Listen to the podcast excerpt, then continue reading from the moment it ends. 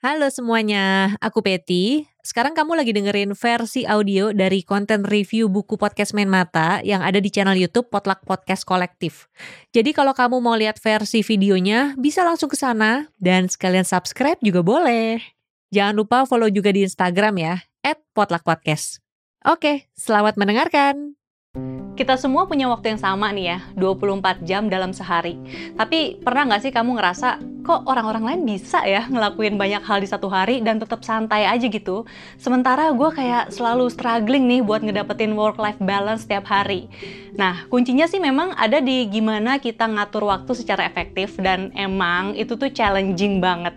Makanya di video ini aku mau berbagi 10 buku tentang manajemen waktu biar kita bisa bikin setiap hari tuh kerjanya jadi lebih efektif, jauh dari distraksi, dan tubuh dan pikiran juga rasanya tetap rileks. 10 buku yang mau aku bahas di sini tuh ada yang lagi aku baca, tapi banyak juga sih yang belum ya. Dan aku dapetin ini tuh dari hasil rekomendasi teman-teman pembaca. Jadi nanti aku akan bikin video yang terpisah lagi untuk buku-buku yang udah selesai aku baca. Dan kalau ada dari kamu nih yang tahu udah baca bukunya juga gitu ya dan punya pendapat, nanti tulisin di kolom komentar. Terus kalau misalnya kamu mau rekomendasiin buku-buku lain yang belum ada di video ini, nanti tulisin juga di kolom komentar biar teman-teman pada tahu. Sekarang yuk kita langsung bahas buku-bukunya. Yang pertama, The Seven Habits of Highly Effective People, ditulis oleh Stephen Covey. Kalau nyari buku tentang manajemen waktu, buku ini tuh salah satu buku yang direkomendasiin di mana pun dan oleh siapa pun. Sesuai dengan judulnya, buku ini tuh berpusat di 7 habits. Jadi yang pertama itu kita jadi orang tuh yang proaktif, bukan reaktif. Terus yang kedua, kalau mau mulai sesuatu harus dengan goal yang jelas. Yang ketiga, prioritasin kerjaan kita. Jadi fokus ke hal penting yang bisa dijadwalin dan direncanain dulu, bukan ke yang dadakan. Terus yang keempat, selalu berpikir win-win dalam berelasi. Jadi ini artinya kita tuh nggak boleh ngerugiin orang lain. Yang kelima, pahami dulu orang lain sebelum kita minta orang lain buat memahami kita. Yang keenam, bersinergi dengan orang lain biar lebih kuat. Dan yang ketujuh, perbaiki diri setiap hari. Buku yang kedua, The Power of Habit, karya Charles Duhigg. Ini juga salah satu buku yang populer banget ya sepanjang masa kayaknya. Inti dari buku ini tuh sebenarnya memahami habit atau kebiasaan. Karena kunci dari kita bisa berubah nih, misalnya mau olahraga setiap hari atau mungkin mau lebih produktif gitu ya, ya dari habit yang kita bikin. Dan pola yang ngebentuk habit ini menurut penulis tuh ada tiga langkah. Jadi yang pertama itu cue, alias ini tuh hal-hal yang nge-trigger kita untuk ngelakuin sesuatu dengan otomatis. Terus yang kedua itu rutin, ini respons kita terhadap cue itu. Dan yang ketiga itu reward. Jadi ketika selesai melakukan rutin, kita tuh dapetin reward yang kita suka. Makanya ketika Q itu datang, kita tuh akan ngelakuin rutin yang sama berulang kali. Nah, kalau kita aware nih sama rutinnya, kita tuh juga akan jadi aware sama Q dan reward yang didapat dari ngelakuin rutin tersebut. Jadi kita bisa ganti rutinnya supaya habit kita tuh juga berubah. Buku ini udah diterjemahin ke dalam bahasa Indonesia oleh Gramedia Pustaka Utama. Buku berikutnya, Atomic Habits, ditulis oleh James Clear.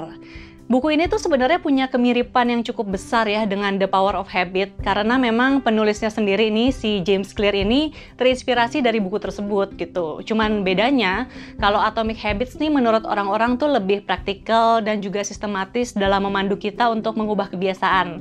Sementara kalau The Power of Habit sifat jurnalistiknya tuh lebih kuat. Jadi ada cerita-cerita nyata nih dari orang-orang yang seru banget buat kita simak. Buku ini juga udah diterjemahkan ke dalam bahasa Indonesia oleh Gramedia Pustaka Utama. Nah, aku udah sempat info juga soal buku Atomic Habit ini, sempat dibahas nih di videonya Potluck Podcast yang lain. Nanti kalau kamu mau tontonin, aku akan kasih linknya di deskripsi video ini.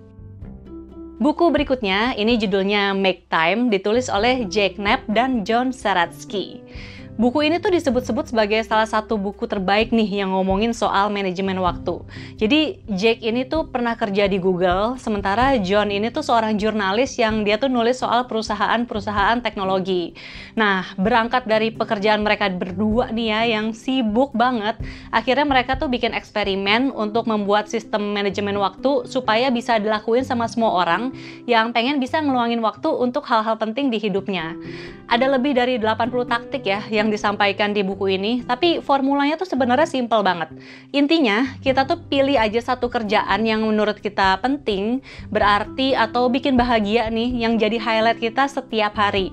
Terus kita fokus aja super fokus gitu ya buat ngelakuin highlight itu dan jauhin diri tentunya dari distraksi-distraksi yang bikin kita nggak bisa ngelakuin highlightnya.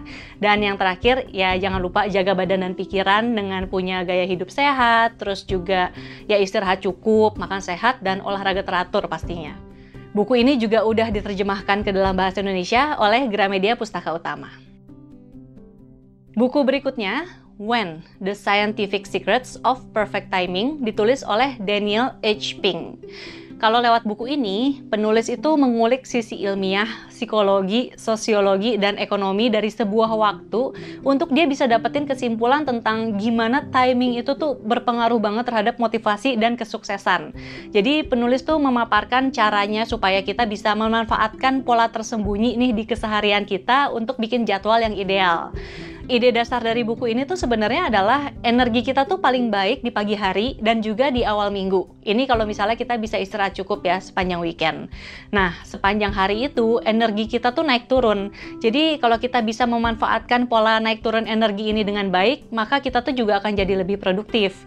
Misalnya nih, daripada di pagi hari kita ngabisin waktu buat balas-balesin email atau ngecek sosial media ya, mendingan kita lakuin kerjaan yang lebih butuh kerjaan otak gitu ya, karena energi kita tuh lagi bagus-bagusnya.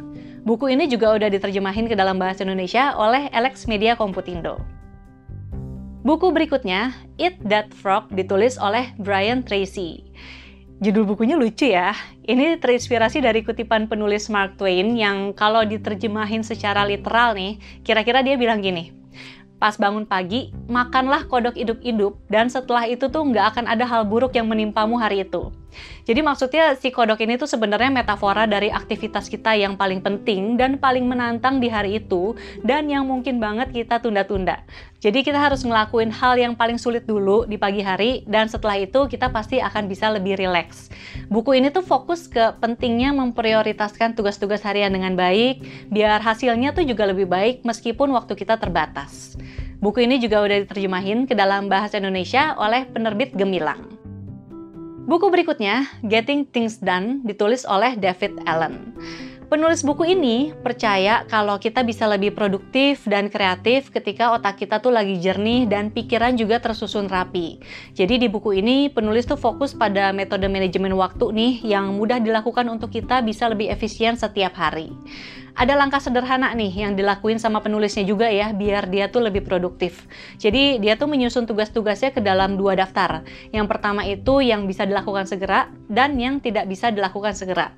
Terus kalau ternyata tugas itu tuh kayak cuman butuh dua menit gitu ya untuk dilakuin, ya udah langsung lakuin aja. Tapi kalau ternyata butuhnya lebih dari dua menit, maka kita bikin jadwal nih kapan kira-kira kita mau ngerjain atau mungkin delegasiin ke orang lain. Dan yang terakhir, selalu nge-review daftar yang kita bikin, mungkin kayak setiap minggu gitu. Buku ini juga udah diterjemahin ke dalam bahasa Indonesia oleh Buana Ilmu Populer. Buku berikutnya, 168 Hours, You Have More Time Than You Think, ditulis oleh Laura Vanderkamp. Nah, kalau buku ini, dia tuh mau bikin kita stop ngomong, aduh, gue kayaknya nggak punya waktu deh buat ngelakuin hal itu. Apa pun maksudnya itu ya. Jadi menurut Laura, waktu 168 jam dalam seminggu itu tuh cukup banget buat kita punya karir yang oke, waktu bareng keluarga, untuk olahraga, ngelakuin hobi, dan juga tidur enak. Makanya lewat buku ini, Laura tuh ngajak kita untuk nge-track waktu yang kita gunakan untuk setiap kegiatan nih. Jadi dia juga minta untuk kita ngelakuin hal-hal yang emang kita ahli banget untuk lakuin, dan stop ngelakuin kerjaan yang cuman bikin kita tuh kelihatan sibuk, tapi sebenarnya sibuknya tuh nggak berarti gitu. Dan jangan lupa cari bantuan orang lain kalau misalnya perlu, juga minta saran dari orang yang udah berhasil ngelakuin hal yang pengen kita capai. Buku ini juga udah diterjemahin ke dalam bahasa Indonesia oleh Alex Media Komputindo. Buku berikutnya, A Minute to Think, ditulis oleh Juliet Fund. Buku ini ditulis untuk orang-orang yang ngerasa sibuk itu sama dengan produktif, which is enggak kan ya. Jadi lewat buku ini, penulis tuh mau bantuin kita nih, biar kita bisa lebih punya kendali terhadap kerjaan setiap hari yang kayaknya nggak ada habis-habisnya aja gitu. Nah, di buku ini kita tuh diajak untuk mencari tahu dulu nih akar permasalahannya itu apa sih. Terus kita ambil jeda sejenak nih supaya kita bisa bikin strategi dan menyederhanakan langkah-langkah dan biar kita bisa lepas dari budaya sekarang yang kayaknya serba harus sibuk terus gitu. Buku yang terakhir, 4000 Weeks Time Management for Mortals, ditulis oleh Oliver Berkman. Buku ini tuh isinya lebih memakai pendekatan filosofis dan spiritual ya, kalau dibandingin sama buku-buku manajemen waktu lain yang memang lebih praktikal. Jadi di sini penulisnya tuh kayak mempertanyakan norma-norma produktivitas modern ya, kayak kenapa sih orang tuh harus ngerasa sibuk terus setiap saat? Nah, Oliver tuh mau ngingetin kalau hidup itu singkat, terus dia juga menyarankan strategi untuk kita menghabiskan waktu mengejar hal-hal yang berarti. Selain itu juga di buku ini penulis maparin nih cara-cara mengatasi kecemasan akan hal-hal yang di luar kontrol kita dan juga lebih fokus ke hal yang kita kerjakan sekarang dibandingkan mengkhawatirkan apa yang ada di masa mendatang. Itu dia tadi 10 rekomendasi buku buat ngebantu kita ya biar bisa ngatur waktu dengan lebih efektif. Dari 10 buku tadi, mana nih yang udah kamu baca dan menurut kamu sendiri gimana? Kasih tahu pendapat kamu di kolom komentar. Terus kalau misalnya ada judul-judul buku yang menurut kamu bagus tapi belum aku bahas tadi, tulisin juga di kolom komentar biar teman-teman yang lain juga bisa baca. Oke, sekian dulu video kali ini. Terima kasih sudah menonton. Kalau misalnya kamu suka dengan videonya, boleh di like. Kalau tidak suka, di dislike juga tidak apa-apa. Tapi kalau kamu merasa video ini bermanfaat, share videonya ke media sosial biar teman-teman kamu yang membutuhkan juga bisa menonton. Terakhir, jangan lupa subscribe channel YouTube Potluck Podcast Kolektif, tekan tombol lonceng notifikasi biar nggak ketinggalan kalau ada video terbaru, dan follow di Instagram @potluckpodcast. Sampai jumpa lagi, dadah!